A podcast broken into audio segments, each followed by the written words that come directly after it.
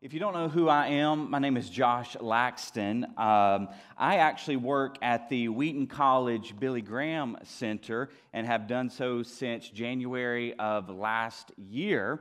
But this past week was interesting because uh, I have been kind of preaching um, occasionally at Wheaton Bible and here at Tri Village, and we have DTR'd which means define the relationship this past week. And so I am now the young adults pastor and a teaching pastor at Wheaton Bible part time. So it is definitely an honor to serve in that capacity. Uh, I've been inter- interacting and engaging with young adults during the pandemic. So, if you are a young adult or you are a young adult listening online, I'd love to connect with you. So, just kind of, I would say, first and foremost, probably just go to our Facebook page, and you can kind of keep up to date kind of with what we're doing. But we are get, you know kind of gearing up over the course of the next month or so to kind of uh, really do some things in the fall to kind of uh, still minister and do mission in the midst of a pandemic. What crazy times we live in, huh? So if you have your Bible, go ahead and turn with me to Psalm 19, or you can scroll there or click on Psalm 19. We are in this series, The Invincible Church. Now, when I think of the word invincible, I think of Marvel Avengers. Uh, I mean, that's just, that's just who I think of because uh, you, you, you can't kill the Avengers except if you watch Endgame, which I'm, you know, I know you're probably like, uh, you know, I haven't watched Endgame, Josh. Well, hey, I, I, didn't, I didn't tell you who, but, but I, I still think of Marvel Avengers when I think of the word invincible. Why? Because Marvel Avengers are really indestructible. You can't beat them, you can't stop them, you can't defeat them. And that's the church. You, you, you can't stop the church, you can't beat the church. It doesn't matter even if you are the devil self. You cannot beat the church. Now, why is that? Well, it's not because of really how special the church is in and of herself. It's not because of how powerful the church is in and of herself. No, the reason why you cannot stop the church is because whose the church is. The church is Jesus's. And see, Jesus was sent by the Father because the Father loved us. He loved us so much that he sent his son, Jesus. Uh, Jesus loved us so much that he went to the cross to die for our sin, to die in our place. He died, he rose again, and then 40 days later, guess what he did? He sent his spirit to indwell us, to empower us to live for him. See, that's the reason why the church is invincible. The church is undefeatable because of who's in us and whose we are. That's why we are invincible. And so, as we have been in this series, we have seen how an invincible church worships, prays, and gathers. Like, so if the church wants to be invincible, it's not like you just exist and you are invincible. No, there are some things that we do that we engage in so that we might tap into the power, the invincible power, right? So we're to pray, we're to worship, we're going to gather corporately. Well, today, if we want to be an invincible church, we're going to need to hear or better yet, listen. Because there is a distinction. You can hear noises, but not do anything. But we want to listen to the word, as James would say, and not deceive ourselves, but we want to do what the word says. So if you're ready for the main point, say you're ready. Here's the main point that we will look at this morning. To live the life we were created to live, we will have to listen to the creator of life. And so I'm going to apply it to Tri Village. To live the life Tri Village was created to live, she will have to listen to the creator of life. Like if you want if you want to tap into what life is all about, you need to listen to the creator of life. Now let me ask you this question. How many of you in here and listening online, you love board games. Anybody? Anybody love board games? Okay. I didn't say card games, but board games because it's a little bit different. You know, uh, now in the pandemic, early on, the Laxton family, at least Joni and I, and my family is with me here today, uh, we, we started playing board games, namely Sequence. Now, I actually loved Sequence early on because I dominated Sequence. But then Joni started winning all the time. And then guess what happens when you start beating me regularly in my house? I just give up and I don't play anymore. But, but we, we, we, act, we, we do love board games. Now, I brought, I brought two board games with us, with me today that you will find in the, the Laxton house. Um, uh, uh, Settlers of Catan, or uh, Catan, however you want to say it. And uh, the reason why I brought Settlers is because uh, we've had this game for a while and we haven't opened it. Now, I'll come back to that in a second, but the other one is the game of life. And, and, it was only appropriate, right, since we're talking about, you know, living life according to its design, you need to listen to the creator of life. It was only appropriate to bring this game with us because I would say that every single human being, they've tried to figure out the game of life. And, and the thing about uh, board games, if you're going to play the board game right, you need to understand its objective and you need to understand the rules. Like, if you don't know the objective and you don't know the rules, you're not going to be able to play the game. Now, here's what's interesting in the Laxton household. If, if, if we've never played a game before, now, that's the picture, because we've all been there. Maybe you've been over at someone's house, you've never played a game what typically happens when you sit around the table to play the game for the first time? Someone reads the instructions. Now, just here's a question. What gender is the person who, who normally reads the instructions? Women. Women, they want to know the instructions. Now, men, on the other hand, Here's how we typically respond. Oh, come on, come on, let's just play the game. We'll learn as we go. That, that, that's that. Well, that's at least what happens in the Laxton house. Like Joni's like, no, we're going to read the instructions. And I'm like, oh, this is boring. You, you know, I don't want to read the instructions. I just want to play the game. But, but here's the thing you, you have to read the instructions. You got to know what you're playing so that you can participate effectively.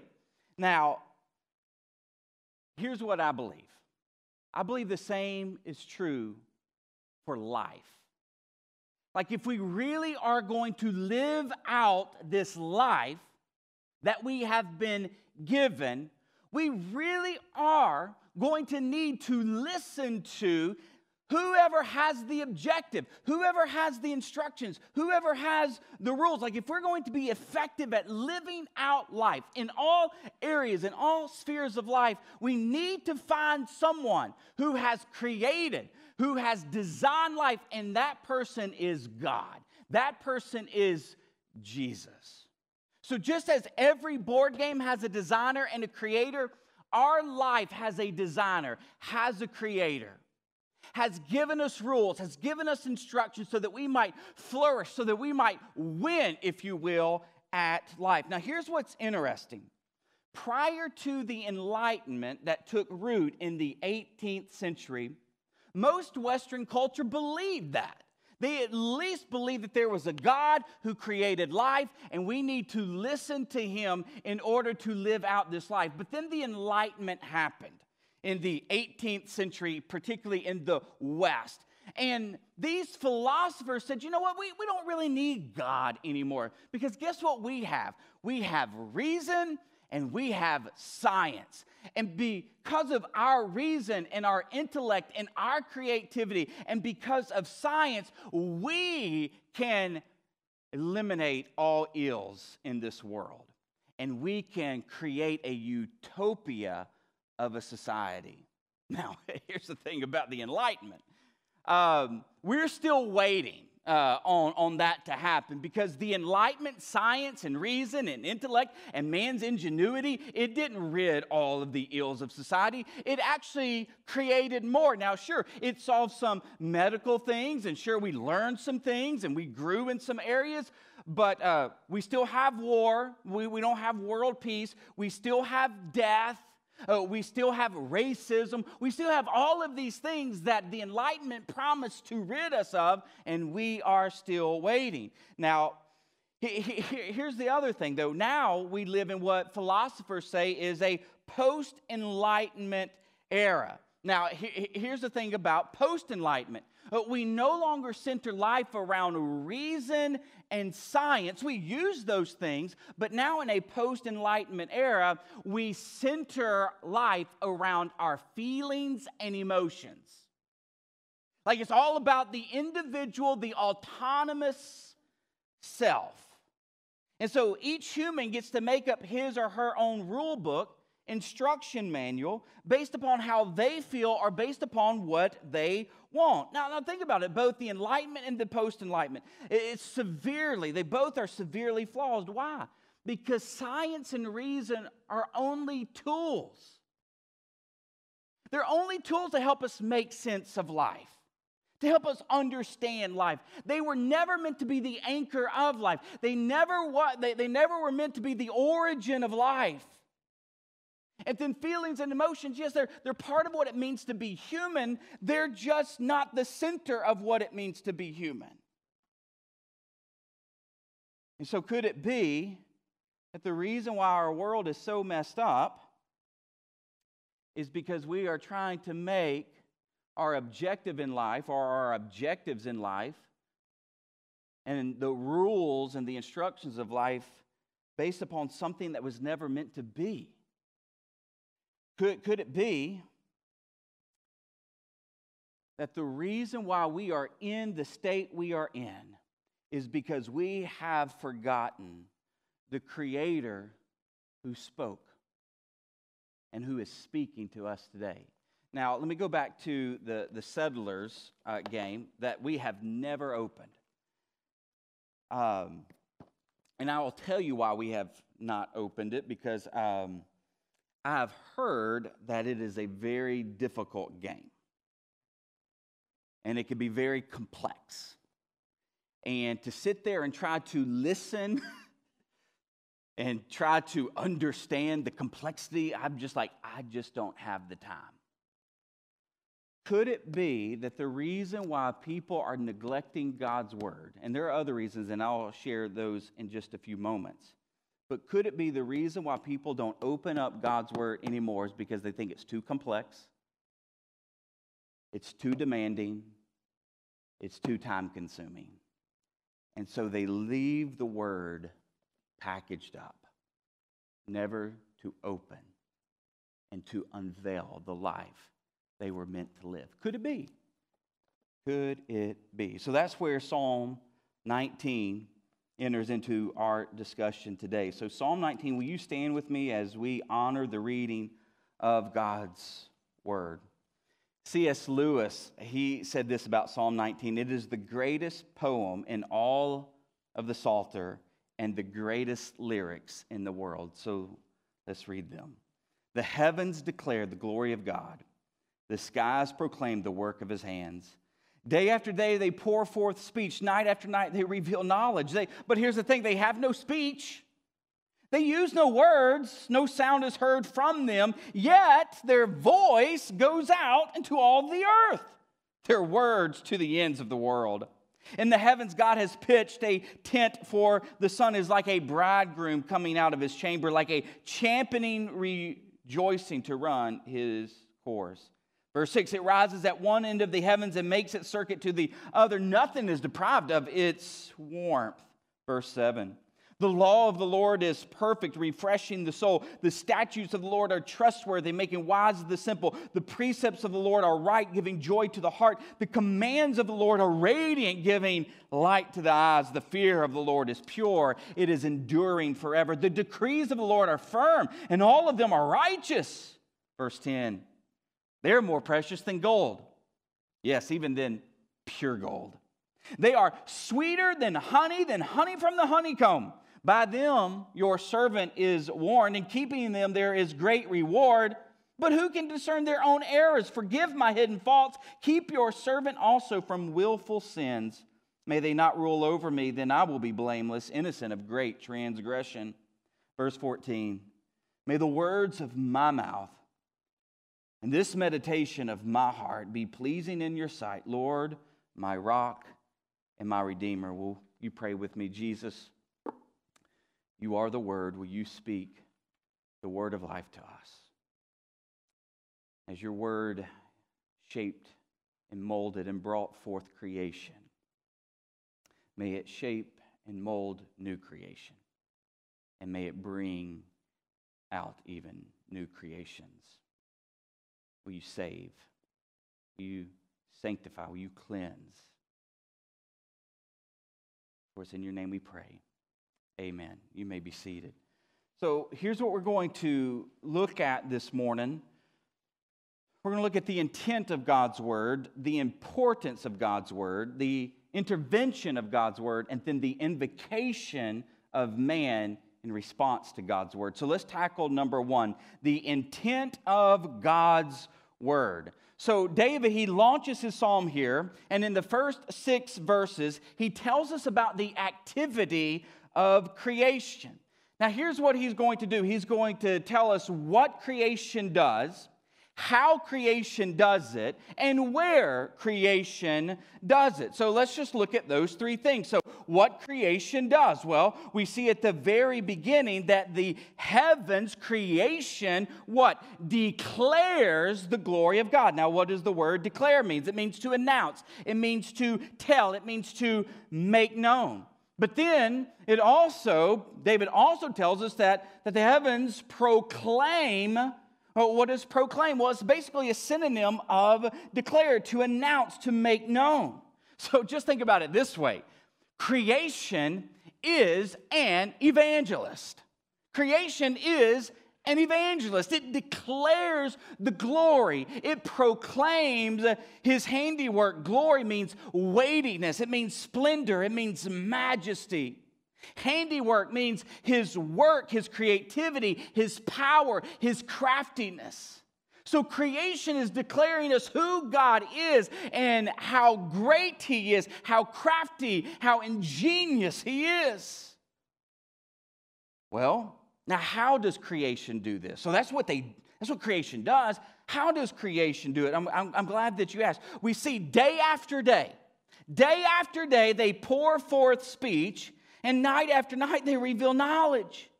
But, but here's the thing there's no actual words. So creation doesn't have actual words like you and I do, where that's what, that's what distinguishes us from creation. Because we actually have words, we can have relationship, but creation by nature it isn't in relationship. Uh, they are, that it is what it is, but in being who it is, they declare and they proclaim. Uh, it's nonverbal. And this nonverbal evangelization of creation, don't miss this, is brought about by faithfully functioning according to its design. Day after day, night after night, creation functions the way God designed it to function. That's the evangelization of creation. They are doing, it is doing what God intended it to do. And he gives us an example in verse 5 and 6 with the sun.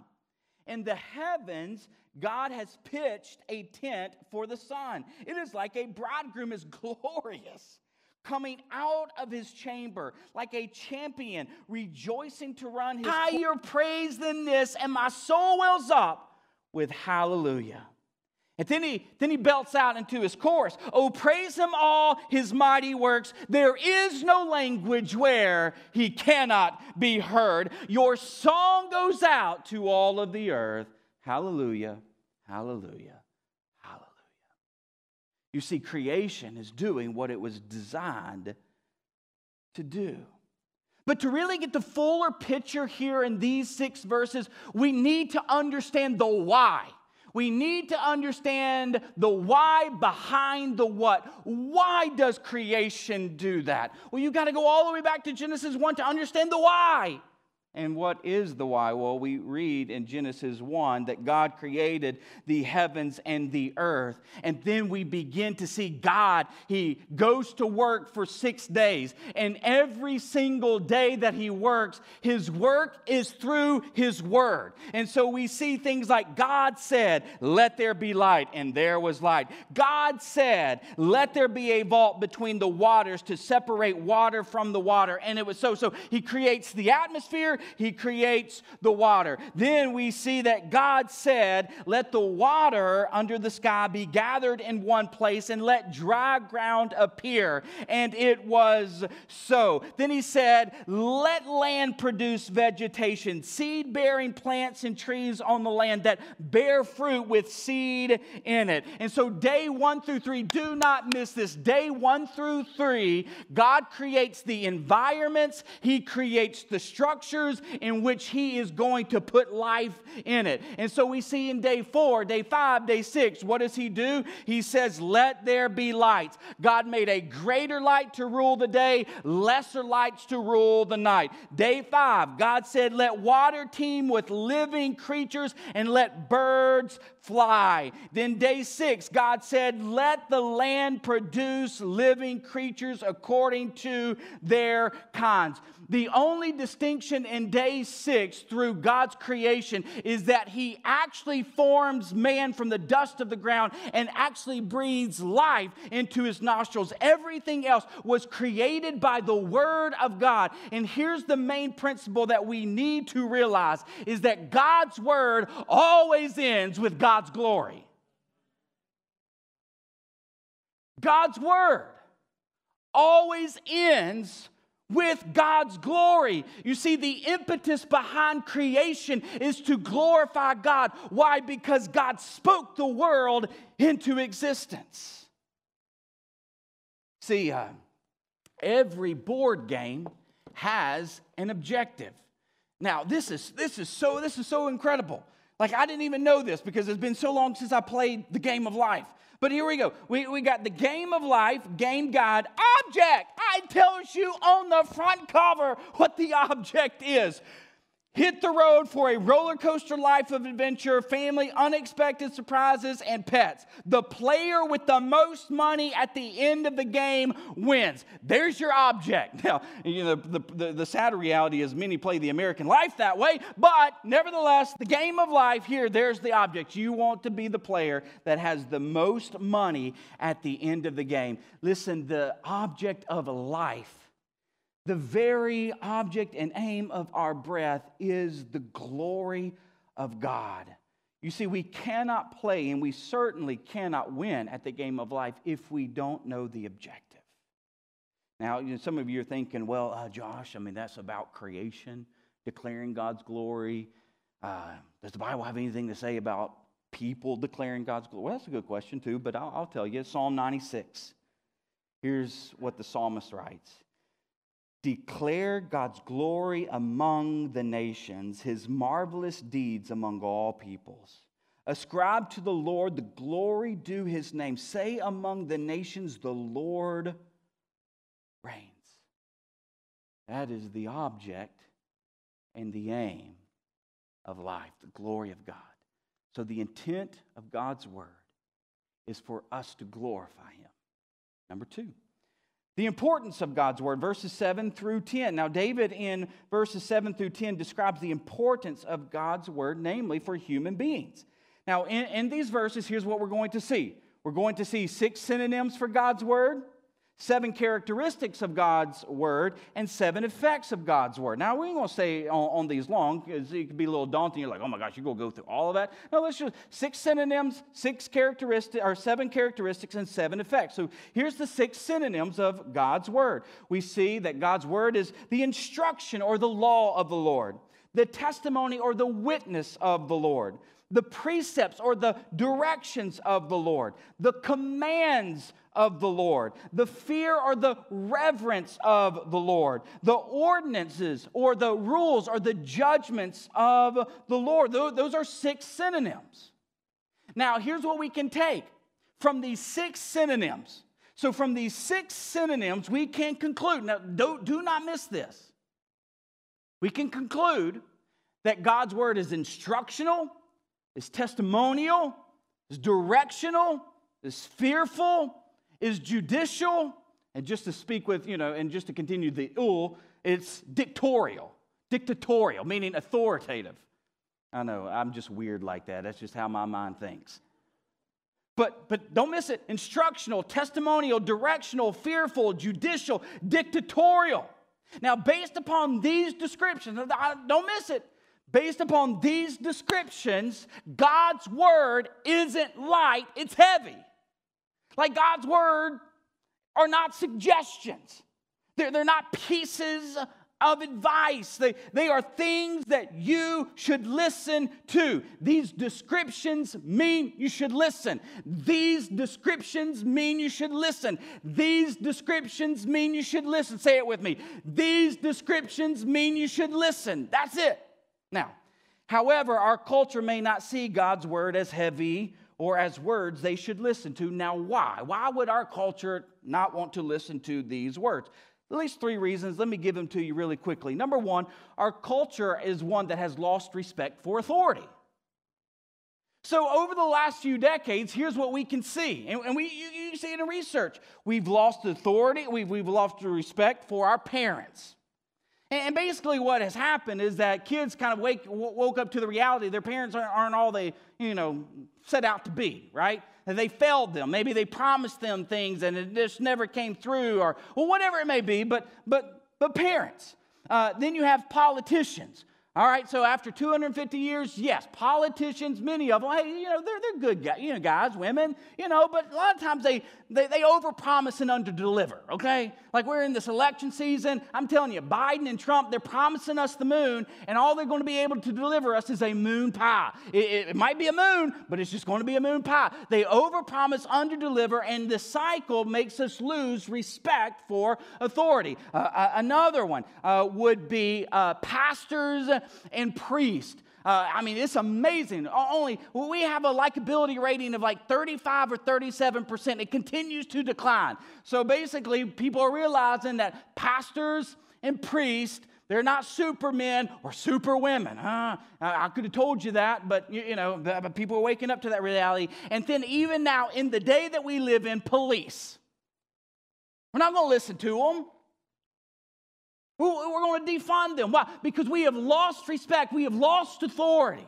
They've lost authority in our eyes. So, so our culture is one that has lost respect, respect for authority. Second, our culture is one where everyone is an expert. Facebook, oh my gosh, everybody's an expert on Facebook. Everybody's an expert on politics and masks. Uh, Twitter, everyone is a, a, an expert on, on critical race theory and QAnon. I mean, everybody, everybody is an expert. You're like, oh, good night. I was, I, I, you know, I, I, was, I was torturing myself in watching both the, the Democratic National Convention and the Republican National Convention because I just wanted to, I want to know what's going on in culture and politics so that, so I can help the church engage. But but I, I cannot get this, this scene out of my head or the segment from the DNC where Billie uh, uh, gets up there, 18 years old in all of her glory, and she's going to tell, she is going to tell all Americans how she thinks Donald Trump is ruining this country. I'm like, you're 18 years old. But she's an expert, undoubtedly. And then our, our culture is highly individualistic and autonomous. Do you realize? I mean, you, you, we, we all do this, right? We don't really search for the truth, we search with what will support us. I mean, you see that on Twitter, you see that on Facebook. You're not, you're not really, look, Americans aren't really looking for the truth. They're looking for something to benefit them. They're looking for something to side with them. Why? Because it's all about themselves, it's all about their autonomy. And so the net effect of our culture is that they come to see words, words from authorities, and including God as suggestions, advice, recommendations, thoughts, ideas, and personal feelings. But notice the seven characteristics that David prescribes to God. God's word is perfect. It means blameless, without fault. Many denominations and churches say it's inerrant, without error. God's word is trustworthy, sure, reliable. It is right. That word right means it's the measuring stick. It means you begin with God's word and then you can bring in Immanuel Kant. You don't bring in Immanuel Kant and then go to God's word. No, God's word is the measuring stick for all of knowledge and understanding. It's radiant, it's clear, it's pure, it's clean, it's firm, it's true, it's durable, it stands the test of time. Think about it this way is that God's word is not just for a particular people in a particular place in a particular time, but God's word is for all people in all places at all times. It stands the test of time. And then it's righteous, it's right standing, it is just. Those are the characteristics of God's word. Please do tell me, is there anything under the face of the sun instructionally for life that has those descriptions? No. But then, oh, this is so good. Come here. Seven effects of God's word. Seven effects. Don't miss this. Seven effects. Number one, it refreshes the soul. Now, the fact that he says it refreshes the soul means our soul needs to be refreshed, needs to be revived. Uh, another definition of reviving could mean comeback. Oh, I love the word comeback. Well, because we need a comeback of humanity. And the only way humanity can have a comeback is if they listen and obey God's word. It refreshes the soul, it revives the soul. It makes wise the simple. I remember I was called into the ministry at the age of 15, I was preaching even before then. And I, I would remember, like, my first message ever in, in a church was 45 minutes long, and it was titled, Are You in the Big Fish? Uh, about Jonah. And I remember people coming up to me, like, Man, you're just, you're wise, you're mature beyond your years. Now, let me ask you this Was it really me that was really mature beyond the years? Absolutely not, because if you really saw me behind the scenes, I'd still a 15 year old kid and punk, all right, who just loved Jesus, okay? But the reason why they could say that is because I dealt with God's word. See, God's word makes the simple wise. It gives joy to the heart. It doesn't bring sorrow. It doesn't bring resentment. It brings joy. It gives light to the eyes. It means it gives direction. It gives discernment. It is a lamp unto our feet and a light unto our path. It endures forever. It's, oh, this, it's more precious than gold. So think about it this way. The object, object of this game of life, make all the money you can. And here's what David is saying. He's like, if you had the option of making all the money you can, versus had the option of just listening and basking in the words of God, pick that, pick that one right there, because it's more desirable than gold. That's what he's gonna say.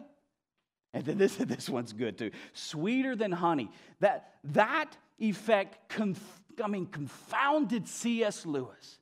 See, he could understand how God's promises, how God's mercies could be sweeter than honey. But he couldn't understand how God's laws, God's commands could be sweeter than honey. Like, like because there are things about God's word and God's law and God's commands as human beings we, we don't like. Well, we don't want to love our enemy. Well, we don't want to wait to give ourselves sexually until we get married, but you know, I mean, okay, okay.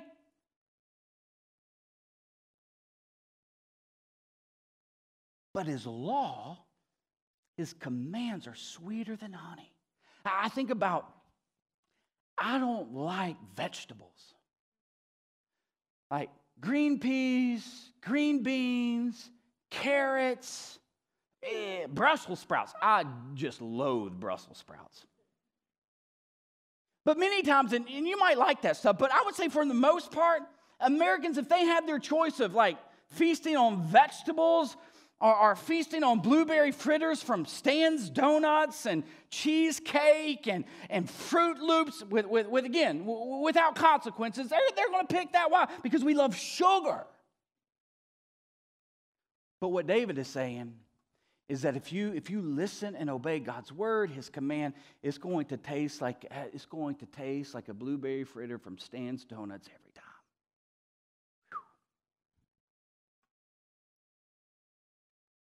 See, uh, this, God's word not only attends for you to do something for God, God's word also does something for you. See, see, God's word doesn't just want to stop with our declaration of his glory. But His Word actually does something for us. You see, God's Word provides the functions of life for you to flourish in life. God's Word provides the functions of life for you to flourish in life. Um, again, I could go through here and I could give you all of the details of how to play this game. We could read them. It actually has step one, step two, step three, step four. I mean, it's very clear. And that's how we're going to play the game to reach our objective. Now, here's a snapshot of American life right now 20, over 23 million are addicted to drugs and alcohol.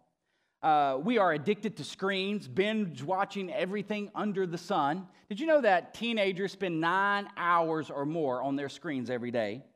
Uh, many Americans are in debt up to their eyeballs with no financial security, living paycheck to paycheck. Many are sexually broken either by addiction or by identity. They are dissatisfied at work, unfulfilled at life, lonely, depressed, and unhappy. Many are from broken homes, and we are politically divided. I'm just giving you the snapshot of American life, and it doesn't look like it's functioning well. In fact, it looks very dysfunctional. In fact, there's not a lot of flourishing going on in America. Now, here's, this, here's the thing we, we, we still tout, and in some sense, rightfully so, comparatively, that we are a great nation compared to others. And it is. And we ought to be blessed to live here. But when you take in these snapshots of how we are doing as individuals, living out this thing called life, well, we're not really that effective. We might have a lot of money, we might have a lot of science, and we might have a lot of smart people, but we haven't figured out a way to flourish in life. And so when we look at America, we have a lot of Americans with hurts, heartaches, hangups, and habits with a lot of hatred. And then if you look at churches, churches are really no different. Most churches are plateaued or declining. Now, because of COVID, many churches will close their doors. And here's the thing about the word if you listen to the word and do what it says, there will be flourishing and functionality in life. Number three, and I'm not going to spend too long on number three, but, but here, here it is the intervention of God's word. Now, the intervention of God's word, we, we see verse 11 through 13.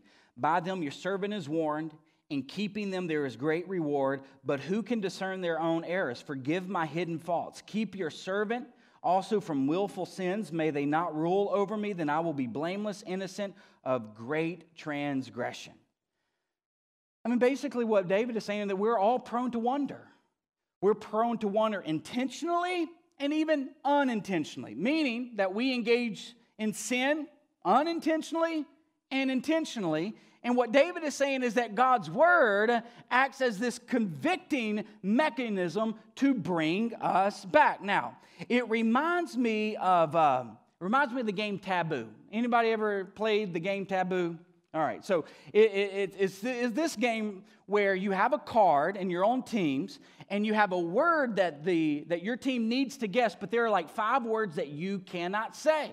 So let's say that you're trying to get people to, you know, say cat. Well, and one of the five words is like feline. You can't say that. And if you do say that, guess what you get? You get buzzed. Now, I love that. I love the buzzer because I love the one having the buzzer, especially when I'm playing a game like that with my mom, because she's going to read the five words on the list every time. You're going to be like, can't say it, can't say it.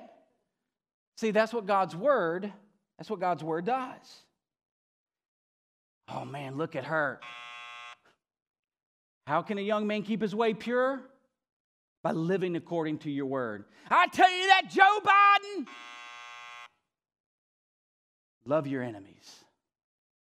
That Donald Trump, well, you, you got buzzed before you even said Trump because it knew what you were thinking. Man, uh, I tell you what, I, I just got to respond to her on Facebook. She's wrong. Do nothing out of anger. You see, God's word, it will buzz us. If you listen, if you're in tune, if you're seeking to play the game according to God, it's going to buzz you. And so that's what David is saying here. Like, I got to have your word speaking life.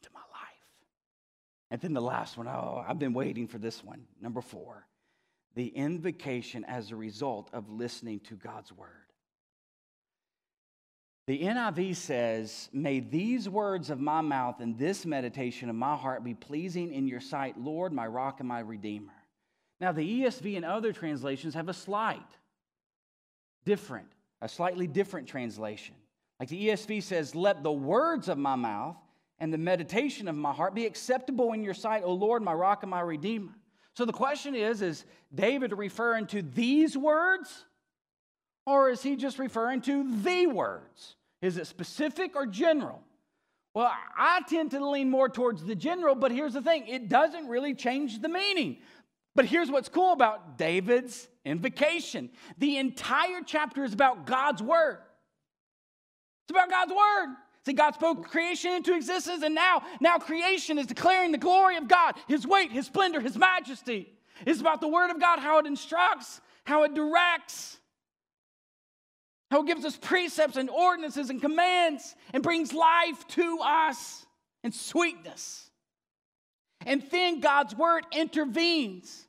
And, and, and David's even asking, Well, will your word intervene? But here now, David wraps up this psalm and says, May the words of my mouth. Now he speaks. Don't miss this. Here, here's the principle when God speaks to us, he invites us to speak back to him. When God speaks to us, he invites us into this life to speak back to Him. That's incredible. Oh. David is now in a relationship with the one who created life. Now, uh, this is why it's so important. And it's in this relationship David wants to please God. That's why relationship is so important. See, see, here's the thing. If you attempt, please hear me, do not miss this church. If you attempt to obey God's word, depart or separate from a relationship, that's religion. Also, any attempt to obey God's word apart from a relationship will either lead to strict adherence to what you read or a gravitational pull away from what you read. Because you will see it as too restrictive, too limiting, too archaic, too demanding. See, that's why you need to be in this relationship. It's the relationship that is a key to obedience. And because David sees this as a relationship, he wants to please God. Now, how does he plan on doing that? Well, first of all, he wants his entire life to be pleasing. Heart of mouth. See, see, David knows that whatever happens in the meditation of the heart will pour forth from the mouth. And so he wants to make sure that his entire life in the heart, from the heart to the mouth, is pleasing to God. So he, want, he wants to make sure every single area and every single moment pleases God. Second, he sees his meditation in words as sacrifices. Now, this is important because he wants everything that he does, everything he thinks, everything he does, everything he says to be seen as sacrifices on the altar for God's glory. So may the words of my mouth, meditation of my heart be pleasing. May they rise and may they please you, Lord. And then He says, uh, the key to our mouths and our hearts being acceptable to God is God being our rock and redeemer. You see, he uses the word Lord, my rock and my redeemer. That word Lord is the covenant word Yahweh. My God, my God, my rock, my redeemer. The reason why he was able to have a relationship with God is because God was the redeemer. He purchased his people from slavery. He also sustained them by providing for them in the wilderness and in their life. He was their rock. Now, here's what's so interesting for us we know that these are just foreshadowings of when Jesus would come. That Jesus is the ultimate redeemer, Jesus is the ultimate rock. See, Jesus is the ultimate one who saved his people from their enslavement to sin. He is their rock that, that sustains them, that empowers them. And how does he do it? By sending us his spirit. But here's what's so cool about Jesus. We also read in John 1 that he is the Logos. He is the Word of God. See, John 1, in the beginning was the Word, and the Word was with God, and the Word was God. And the Word, verse 14, became flesh, and He dwelt among us, and we beheld His glory, the glory of the only begotten Son of God. And it is in Jesus now, don't miss this, church. It is in Jesus now, based upon what we read in the New Testament, because He is the Logos, He is speaking new creation into existence through what we would call the good news. That the good news is that King Jesus, the one who created the world, who created all creation, who saw, who saw creation be ripped away by sin, he came down to say, you know what? I'm going to repair creation. But not only am I going to repair it, I'm going to restore it. I'm going to speak new creation to existence because I am the Word of God. I am perfect. I am blameless. I am infallible. I am inerrant. I am pure. I am reliable. I am trustworthy. I am God, and I will die for the sin of the world. And I will bridge this gap between old creation and new creation. And anyone who listens to my words that I am King, I am Savior, I am Lord, he shall pass from darkness into the marvelous light. He shall walk in my light, and he will find new and abundant life because I am the Creator.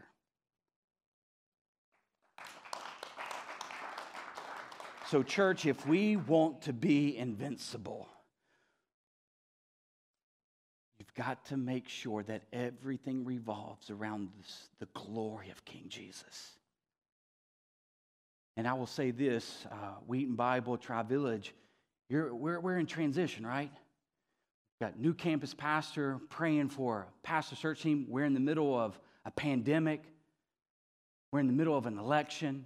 We're in the midst of heated racial tensions throughout America. Please, please, please, you've got to get yourself out of the center, put Jesus in the center so that we can revolve around him. Everything that we do revolve around King Jesus because he's the only one that would sustain us through these transitions. He's the only one that's going to sustain us through the pandemic. He's the only one.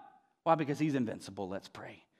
Jesus, we pray that we would make you the center of our lives that we would listen to you, that we would live by your words. You are the word of God. You speak new creation into existence. So, Father, may we live out this new creation as the people of God. For those who are listening here or online, they've never opened up the Word of God, just like I've never opened up Settlers of Catan.